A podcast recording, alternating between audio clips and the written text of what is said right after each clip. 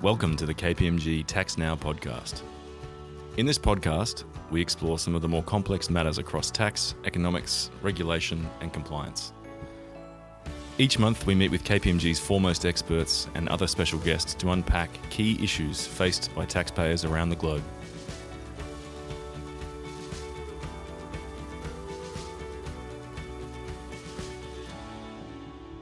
Hi, everybody, and thank you for joining our podcast. In part one, Sarah Shaw and Tessa Livingston provided us with a great discussion around what build to rent, or BTR as we're calling it here, means, and some of those challenges and opportunities that the various state taxes regimes are presenting to enable the growth of this emerging asset class. My name's Matt Ervin, and I'm a partner within our Deal Advisory Tax Group, where I specialise in advising institutional capital on their investments into Australian real assets.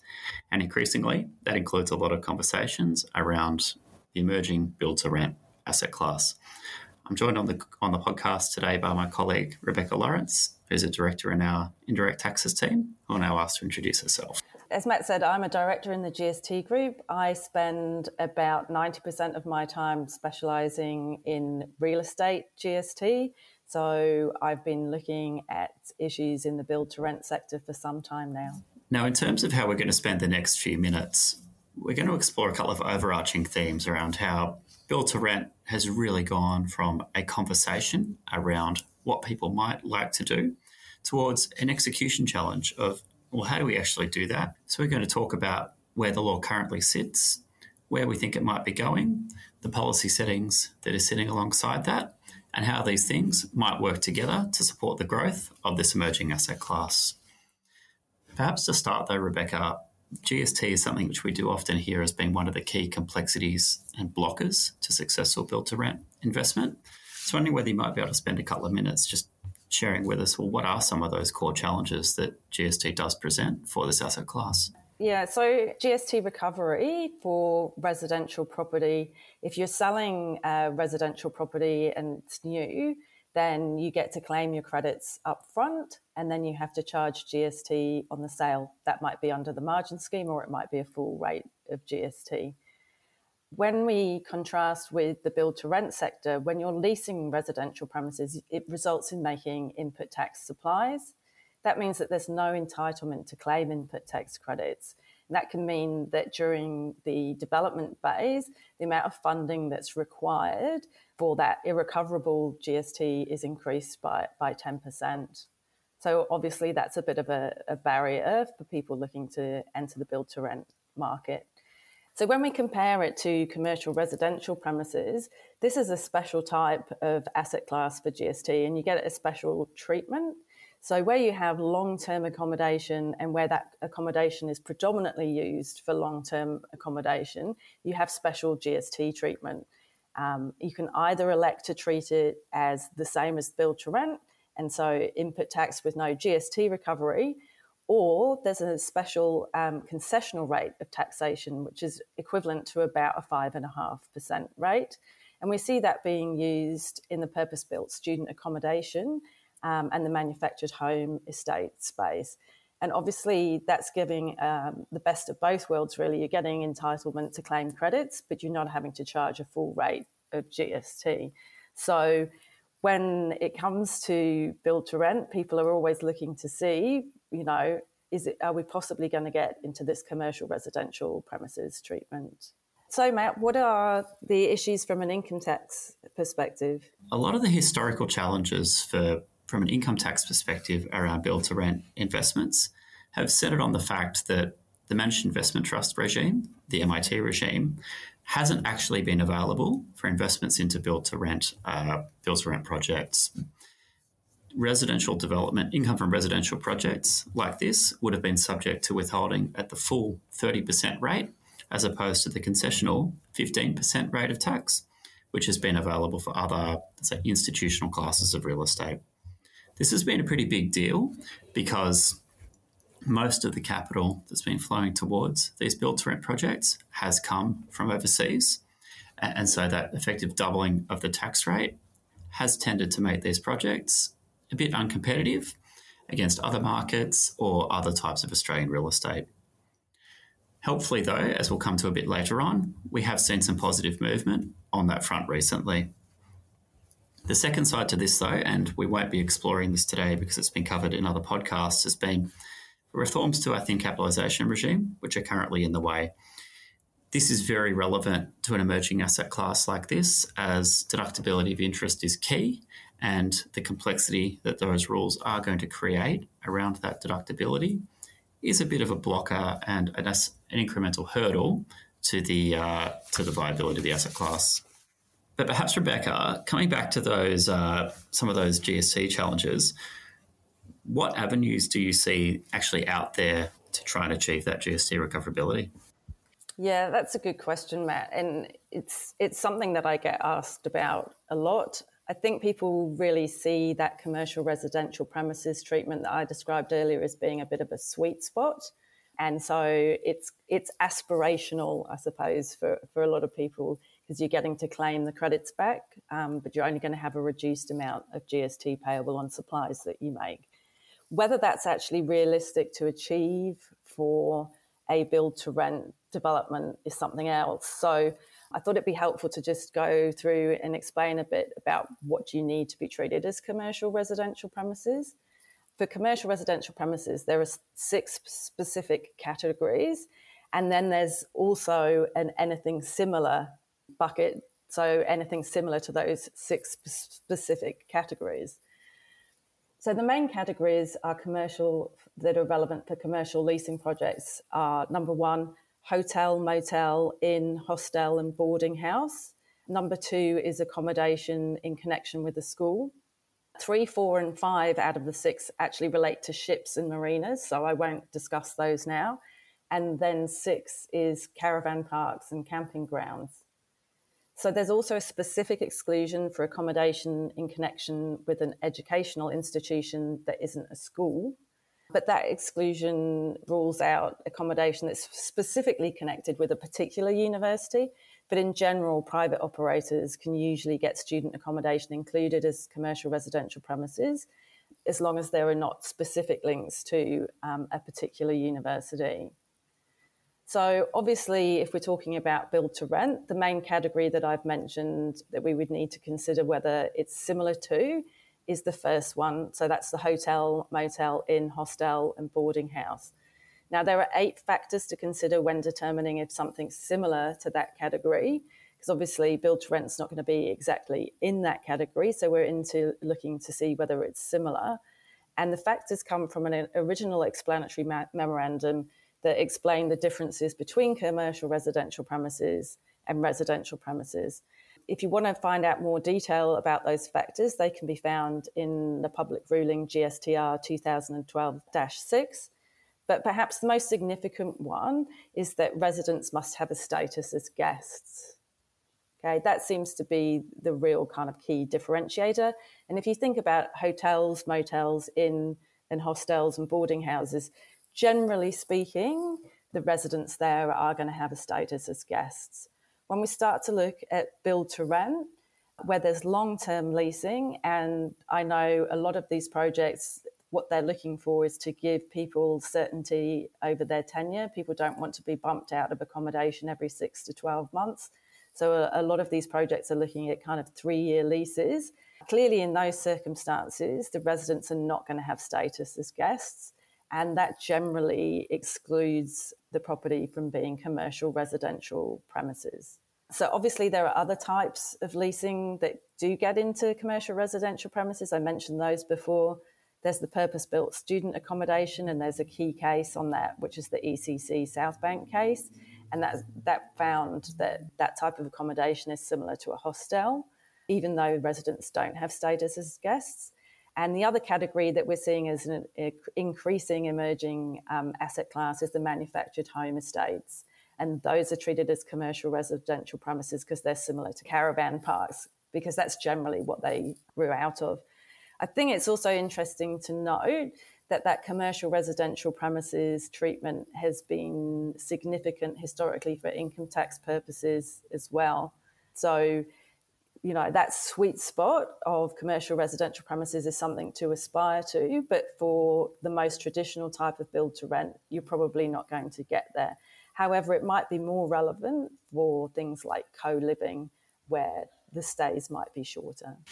I think that security of tenure and security of housing point is a really important one, Rebecca, and something which we'll perhaps come back to in a moment because that does go to the heart of some of the more recent income tax reforms that we've seen.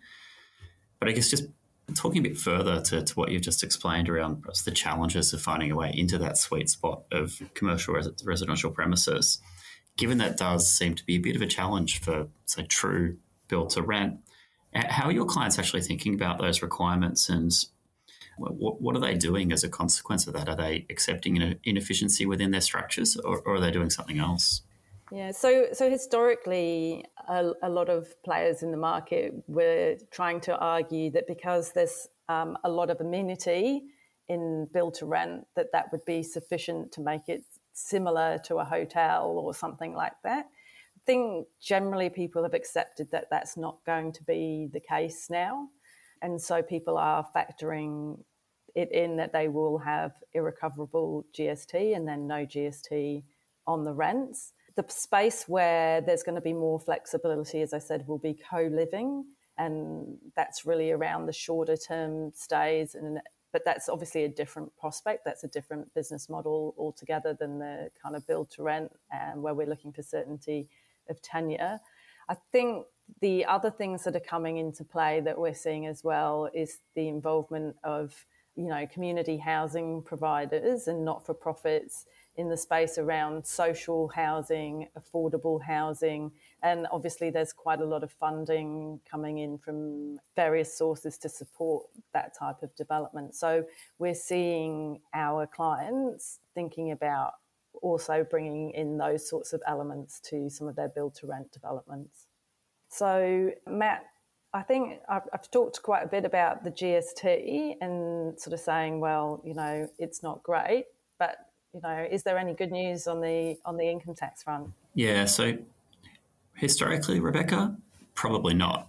As I was mentioning a few moments ago, we have had this say historic distinction between investments in residential housing, which were seen as bad income from an MIT perspective and subject to a 30% withholding tax, which was double the sorts of withholdings that you'd see for other types of institutional uh, real asset investment.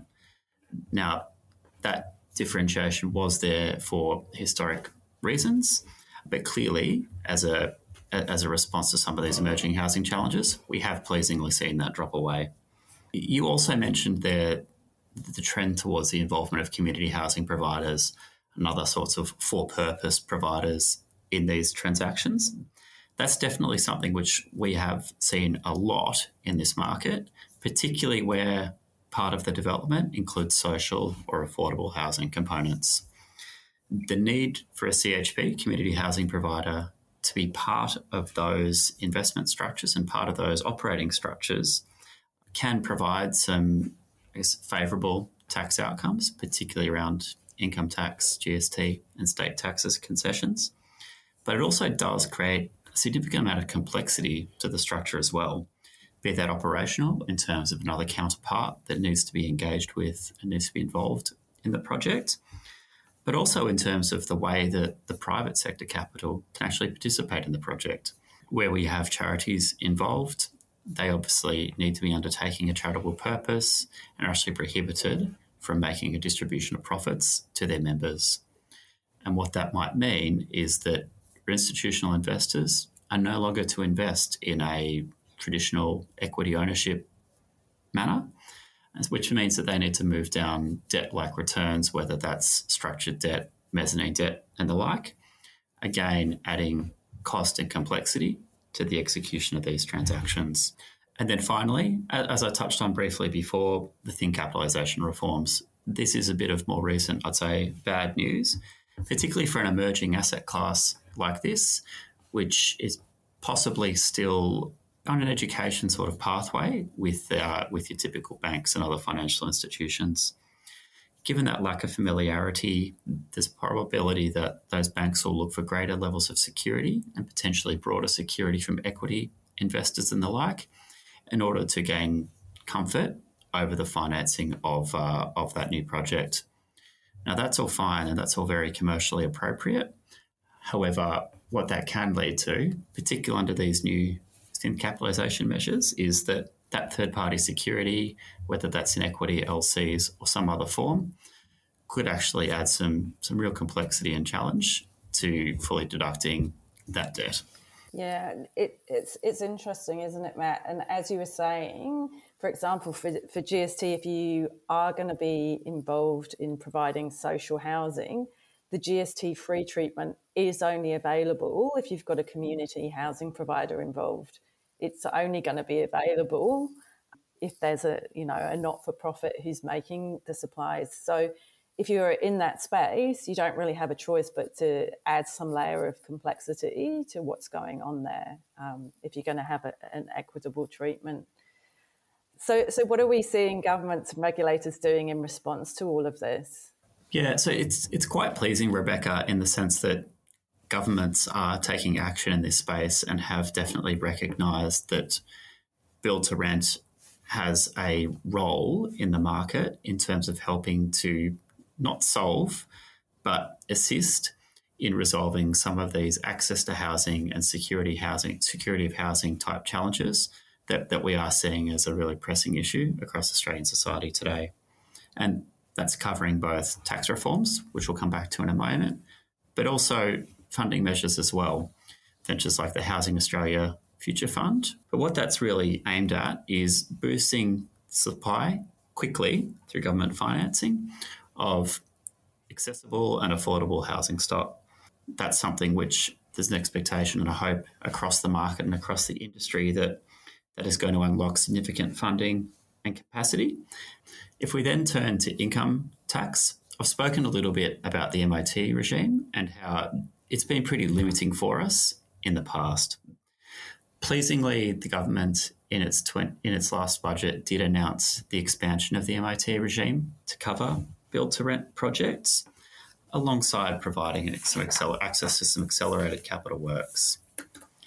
This change is obviously really welcomed by the market because it does align that build to rent outcome with other forms of institutional real estate.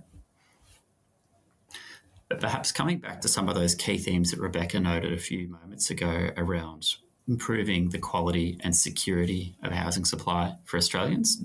It is going to be interesting to see what the qualifying criteria for that BTR MIT are. So, at a minimum, what we're expecting to see here are that leases need to be offered to tenants for a period of at least three years, that the landowner itself needs to hold the property for a period of at least 10 years as well, and finally, there's likely to be some minimum concentration of affordable housing that needs to sit within an eligible afford, an, eligible BTR investment. Now, at this stage, we don't know what that threshold is going to be set at, but certainly as consultation on those measures progresses during 2024, that's something which the industry is going to be uh, keenly participating in. So that's that's all very good news, though. But perhaps to close us out, Rebecca, the one area where we really haven't seen too much reform or prospect for reform is around the GST. Where do we think we're going from that perspective, and what more do you think could or should be done? Yeah, it's interesting. I think you're right that there's less likely to be movement on the GST, and I think that is probably because of the way that the GST is managed, and there would need to be agreement at a federal level to change the law, and then you'd have to have all the state and territory treasurers agree to that as well for the redistribution of the GST. But at the moment, areas that I'm hearing people talking about where I know that there's lobbying, one is around this requirement where you have the social housing at less than 75% of market value. At the moment, you only get GST concessions where it's a not for profit or a community housing provider being the one who provides the accommodation, particularly if we're going to have minimum affordable or social housing elements for the new MIT rules. Is there going to be any flexing of how those rules work, or are you always going to have to get a CHP involved to provide that accommodation. The other area is around the claiming of credits in relation to build to rent developments. So I am uh, a member of one of the industry committees, and when I was uh, attending the last one, I understand that there are discussions going on and there is lobbying going on, looking to see if there's some element of input tax credits that can be claimed during the development phase of build to rent projects.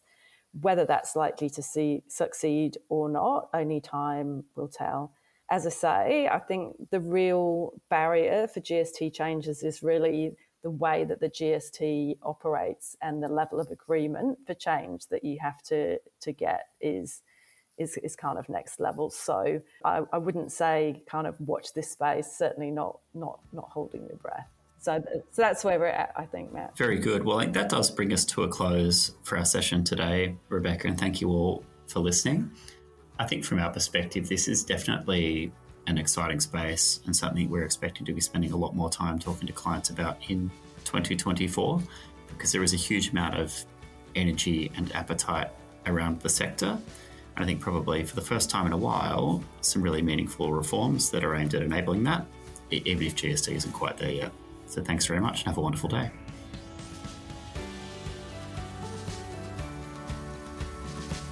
Thanks for listening to another episode of the KPMG Tax Now podcast. If you'd like to ask a question, please send us an email at kpmgtaxnow at kpmg.com.au.